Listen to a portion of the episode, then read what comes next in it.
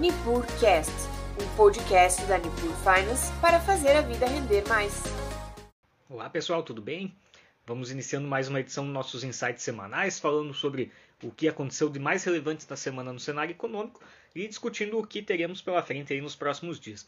Então, meu nome é Christian Peliza, sou economista da Nipur e sejam todos bem-vindos então a mais um dos nossos insights semanais.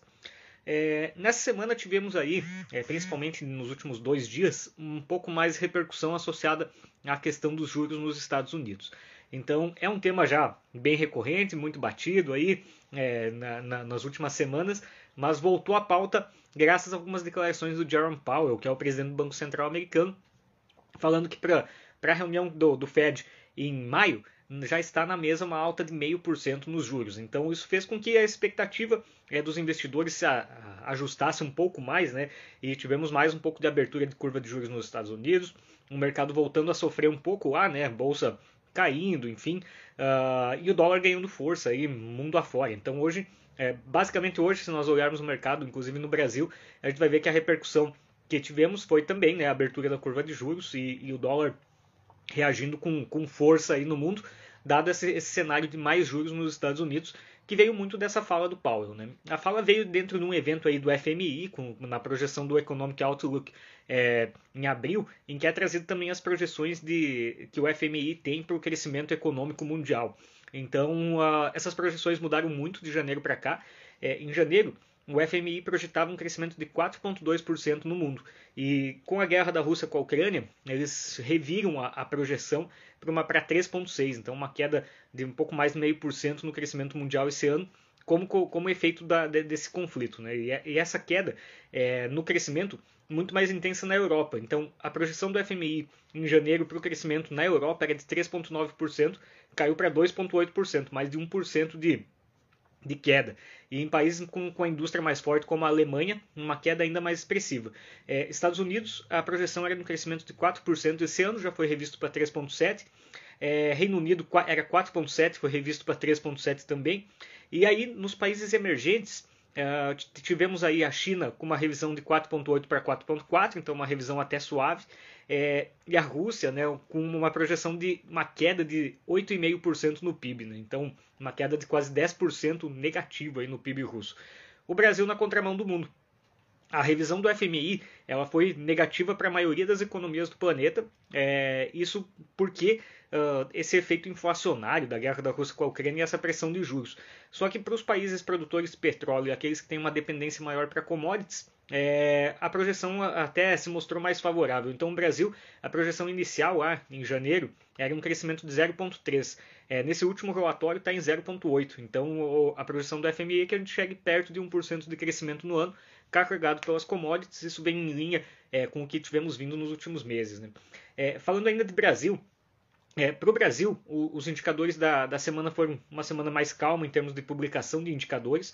Uh, o que veio mais importante talvez o IGP 10, que é, é o, o, IGPM, só que medido do dia 11 de um mês até dia 10 do outro, 2,5% de alta. Então, é, a inflação pelo índice que mede aí, muito ligado à parte do, dos aluguéis, é, veio, e muito ligado também ao, vare, ao atacado, né? É, veio com 2,5% de alta, bem expressivo. Falando ainda em inflação, na zona do euro, nós tivemos aí a revisão dos dados de inflação para março, 2,4%. Então, uma, uma alta bem expressiva, é, praticamente na mesma linha do que havia sido publicado anteriormente. E na Alemanha tivemos a publicação do índice de preços ao produtor. Então, aí os custos é, ligados à atividade produtiva. É, então, esse, esse IPP da Alemanha vem em 4,9%, então uma alta também bem considerável. É, o que a, a Vitória perguntou, esse aumento do dólar melhora o cenário para o exportador. Pode vir acima de 0,8 o crescimento do Brasil? Não é impossível, né? É, se, se, as commodities se mantiverem o preço em, em alta e ainda o câmbio, uh, o dólar ganhando alguma força, isso ainda pode, pode dar um, um, um extra no preço das commodities. Como é o nosso produto forte de exportação, é, pode ser que o crescimento venha até um pouquinho mais carregado aí.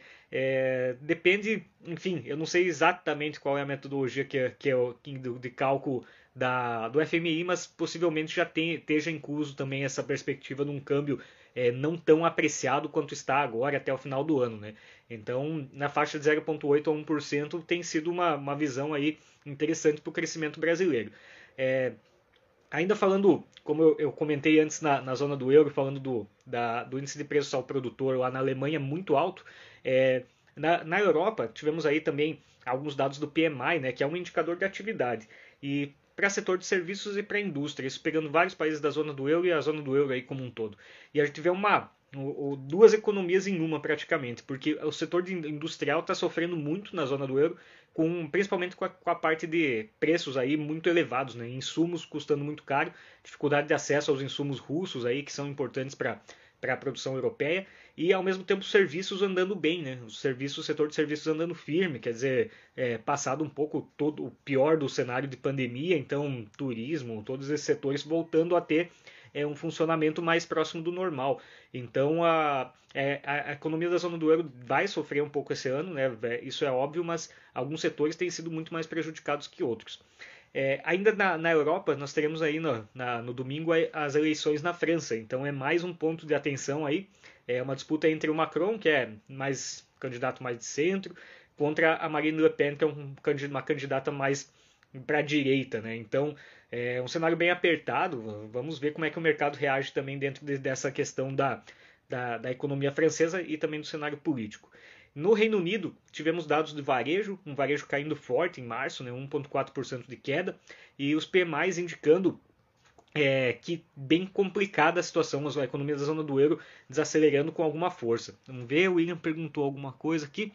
É importante alocar no curto prazo uma parcela maior em IPCA, pensando em aproveitar até no máximo dezembro esse IPCA. Olha, é, Sobre alocação, assim, um tema até complexo para falar na, na live, mas enfim, é, nós temos uma projeção de inflação bem elevada esse ano se a gente olhar para todas as casas. Né? Então, a alocação IPCA como uma parte da, da carteira sempre é importante e é um cenário de inflação elevada, né? é um cenário em que uh, nós estamos naquele apagão de dados, né? já que o Banco Central ele não publica é, o Boletim Focus aí desde o final de março, por causa da, da greve dos servidores.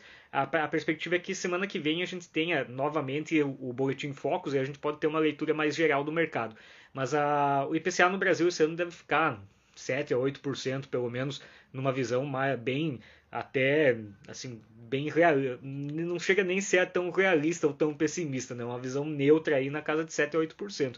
Então é um ano de IPCA alto, é, com sem sombra de dúvidas é uma é uma alocação que, que vai ser, dar uma segurança no, nesse período inflacionário. Ah, ainda comentando um pouco sobre dados, né? É, voltando um pouquinho aqui ao, ao nosso tema, é, a China também teve uma série de, de indicadores nessa semana.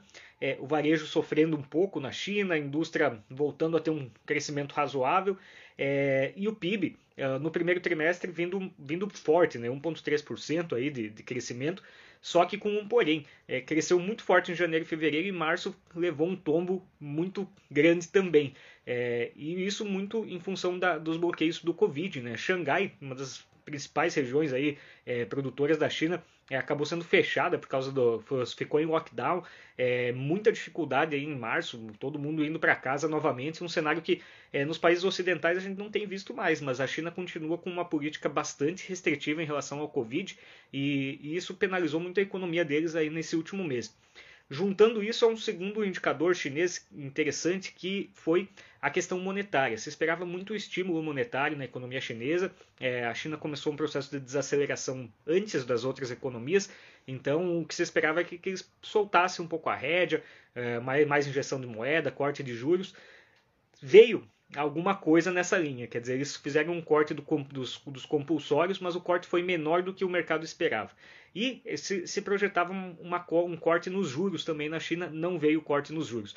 Então, embora o Banco Central chinês venha declarando que vai estimular a economia, vai tentar empurrar, é, até por enquanto não tem sido algo tão intenso.